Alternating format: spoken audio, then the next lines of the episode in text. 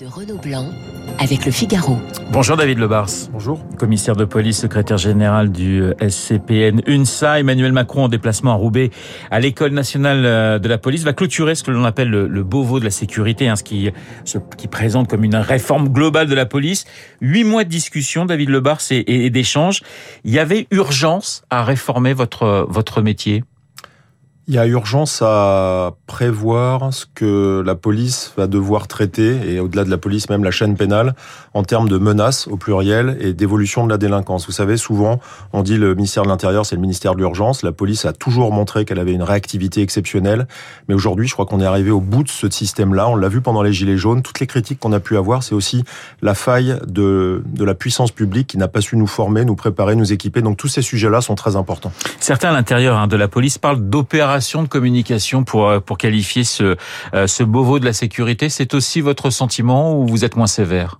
Non, c'est mon sentiment, parce que c'en est une, il faut pas être aveugle, on est dans un contexte politique. Maintenant, ce sera plus qu'une opération de communication s'il y a un calendrier, s'il y a des moyens et s'il y a des décisions qui sont prises. Et c'est ça que j'attends et je vais être très attentif à cette réunion qui aura lieu à midi. La formation des forces de l'ordre, l'encadrement, le lien entre la population et la police, les moyens, mais aussi le contrôle de ces forces de l'ordre. Quelle est pour vous la priorité absolue?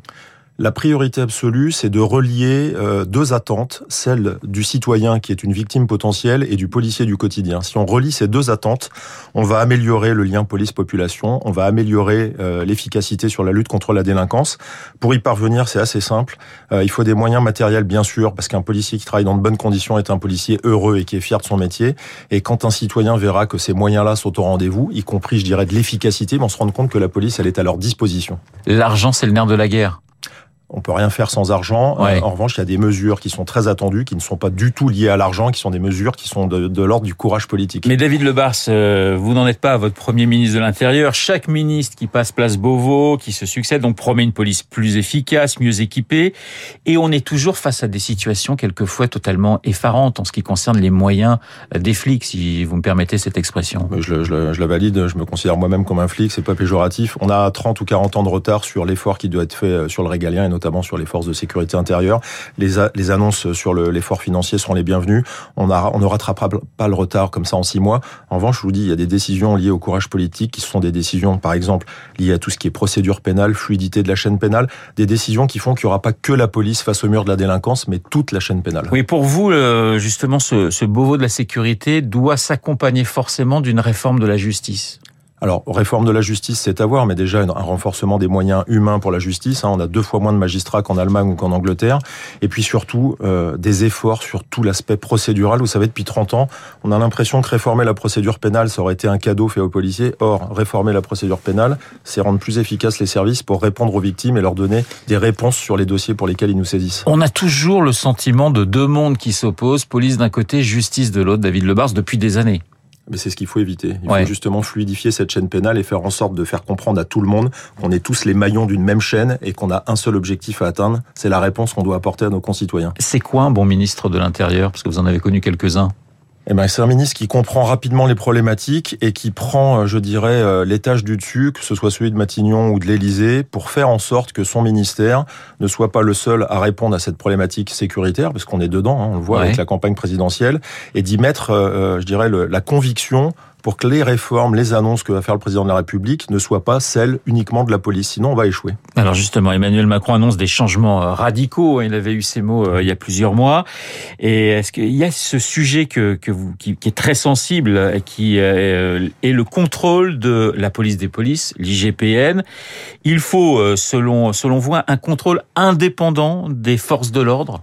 Alors d'abord, selon moi, je rappelle à ceux qui nous écoutent que chaque métier a une autorité de contrôle qui est composée de ses pairs, PAIRS, parce que un policier qui contrôle un policier, c'est quelqu'un qui connaît ce métier-là. Ça, c'est le premier point. C'est valable pour les avocats, pour les journalistes, pour les magistrats.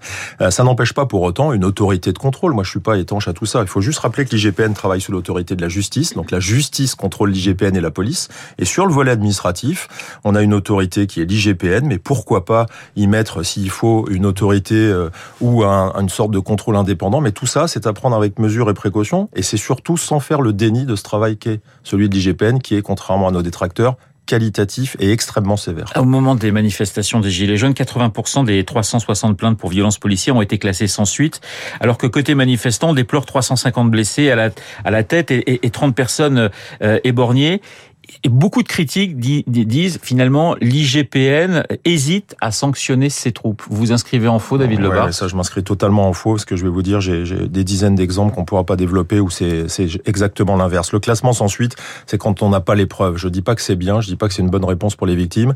Le problème euh, auquel fait face l'IGPN, c'est qu'elle a subi euh, un nombre de saisines inouï pendant les Gilets jaunes et qu'on a gardé le même nombre d'enquêteurs au niveau IGPN. Il faut savoir qu'il n'y a qu'une centaine d'enquêteurs sur le territoire national de l'IGPN et si le nombre de saisines judiciaires est multiplié par 10, c'est à la fois du temps judiciaire qui s'allonge et une difficulté à traiter tous ces dossiers. Donc les moyens de l'IGPN, ça va être aussi à mettre sur la table pour savoir ce qu'on veut faire dans le futur. Une centaine d'enquêteurs, il y a 150 000 policiers à peu près en France. C'est ça. ça ah, et environ 100 000 gendarmes, c'est-à-dire les forces de l'ordre représentent 250 000 personnes. Tout à fait. Il y a aussi une instruction côté gendarmerie nationale. Pour revenir sur ce contrôle de l'IGPN, on parle de parlementaires qui pourraient euh, justement contrôler la police des polices. Qu'est-ce que vous en pensez? Mais ça ne me pose aucun souci. Les parlementaires aujourd'hui, députés, sénateurs, peuvent rentrer à tout moment dans tous les locaux de police. Donc s'il faut aussi pérenniser ou institutionnaliser ou rendre plus visible le contrôle parlementaire sur l'IGPN, sur le volet administratif, parce qu'il faut respecter la séparation judiciaire et administratif, pourquoi pas? Alors le lien entre, vous en parliez, hein, David Lebars en début d'interview, le lien entre la police et la population.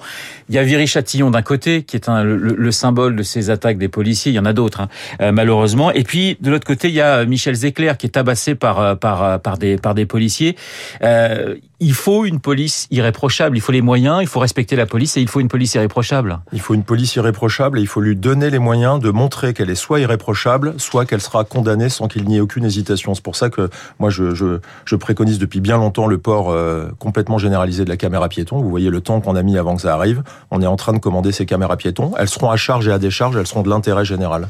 La surenchère politique en, en période présidentielle la sécurité, c'est une question centrale. On voit déjà beaucoup de, candidats à la présidentielle faire de la sécurité euh, le grand cheval de bataille. Vous avez peur justement de cette espèce de, de surenchère parce que parce qu'on va promettre beaucoup de choses.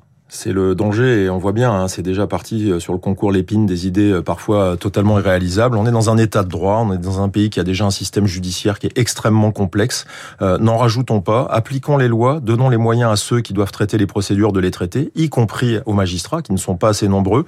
La, réponse à donner, c'est vraiment celle qu'on doit aux citoyens, qui est une victime potentielle. Comment on fait pour améliorer l'offre de sécurité en se servant déjà des outils juridiques qui sont extrêmement nombreux et extrêmement précis? David Lebars, est-ce qu'il y a des quartiers perdus de la République, des quartiers où finalement les policiers ne peuvent plus rentrer non, je, ça aussi je le conteste. J'entends souvent parler de zone de non-droit. Je suis assez honnête pour vous dire qu'il n'y a pas de zone de non-droit parce qu'on rentre partout. En revanche, il y a certains endroits où on ne rentre pas n'importe comment. Il faut aussi reconnaître ça. Et il y a des endroits. Et vous n'en sortez pas n'importe comment d'ailleurs. Je vous le confirme. Il y a des endroits où on a du mal à faire appliquer le droit. Et quand je vous dis ça, euh, c'est à dessein. Euh, avoir du mal à faire appliquer le droit, c'est euh, montrer du doigt, sans critiquer qui que ce soit, le fait que la chaîne pénale est en difficulté à certains endroits. On a des difficultés. Il faudrait peut-être simplifier certaines infractions. Il faut nous donner les outils pour faire face. Je pense aux guetteurs sur les points stupes. Euh, il faut se poser la question comment on veut traiter ces guetteurs qui polluent la vie des gens? Est-ce qu'il faut ou pas incriminer? Tout ça, c'est des questions qu'il faut traiter avec le Beauvau. Et la politique du chiffre, parce que ça, à, Beauvau, ça revient souvent. Euh, les, ministres disent je veux du chiffre, je veux des résultats. Qu'est-ce que vous en pensez, David Lebars? Parce que les policiers qui sont sur le terrain disent mais c'est pas comme ça qu'on peut fonctionner. Mais je vous confirme, moi j'ai moi-même euh, eu du mal dans ma carrière sur le terrain, elle est récente, à appliquer cette politique du chiffre. On a, on a changé quand même de paradigme. On est maintenant dans, dans une politique de réactivité. C'est vrai que quand on, cumule les dispositifs, on a l'impression que c'est de la politique du chiffre, mais pour autant la police ne travaille pas pour faire tant d'infractions et pour faire plaisir à tel ministre ou à tel directeur. Attention à tout ça, c'est je crois plutôt à une politique de la mission et des priorités. Emmanuel Macron et, la police, ça a pas mal évolué euh, durant, euh, durant le quinquennat, mais ça reste, me semble-t-il, assez compliqué entre le chef de l'État et les et, les policiers les policiers avaient eu euh, du mal pour certains à digérer euh, une interview euh, à Brut qui avait duré deux heures et pour autant il avait quand même contesté le concept de violence policière mais certains lui avaient reproché d'avoir employé cette sémantique. C'est ce que je suis moi-même en train de faire et pourtant je la conteste aussi. Vous savez tout ça ça mérite des démonstrations et des actes. Comme dit le dicton, il n'y a pas d'amour, il y a que des preuves d'amour. Peut-être qu'aujourd'hui c'est le grand rendez-vous des preuves. Mais un beau de la sécurité à sept mois de la présidentielle, ça signifie que la plupart des, des mesures qui seront décidées ne seront pas votées avant la prochaine élection présidentielle présidentielle. Donc là encore, est-ce qu'il n'y a pas un problème de, de calendrier, David Lebars? Alors ça, je vous rejoins. C'est une des conditions euh, qu'on a tous mis, organisation syndicale. On veut signer quelque chose, un protocole. Euh, il est euh, plus qu'important que ce soit pas le chef de l'État qui s'engage, mais que ce soit l'État, la puissance publique qui s'engage. Donc pour ça, il faut un protocole, il faut une LOPSI, il faut ce qu'on appelle cranter des décisions et engager la puissance publique, quelle que soit la majorité après les élections d'avril 2022. Merci David Lebars d'avoir été euh, ce matin mon invité, commissaire de police, secrétaire général du euh, CSPN UNSA. Merci d'avoir été l'invité de Radio Classique. Il est 8h26 dans un instant.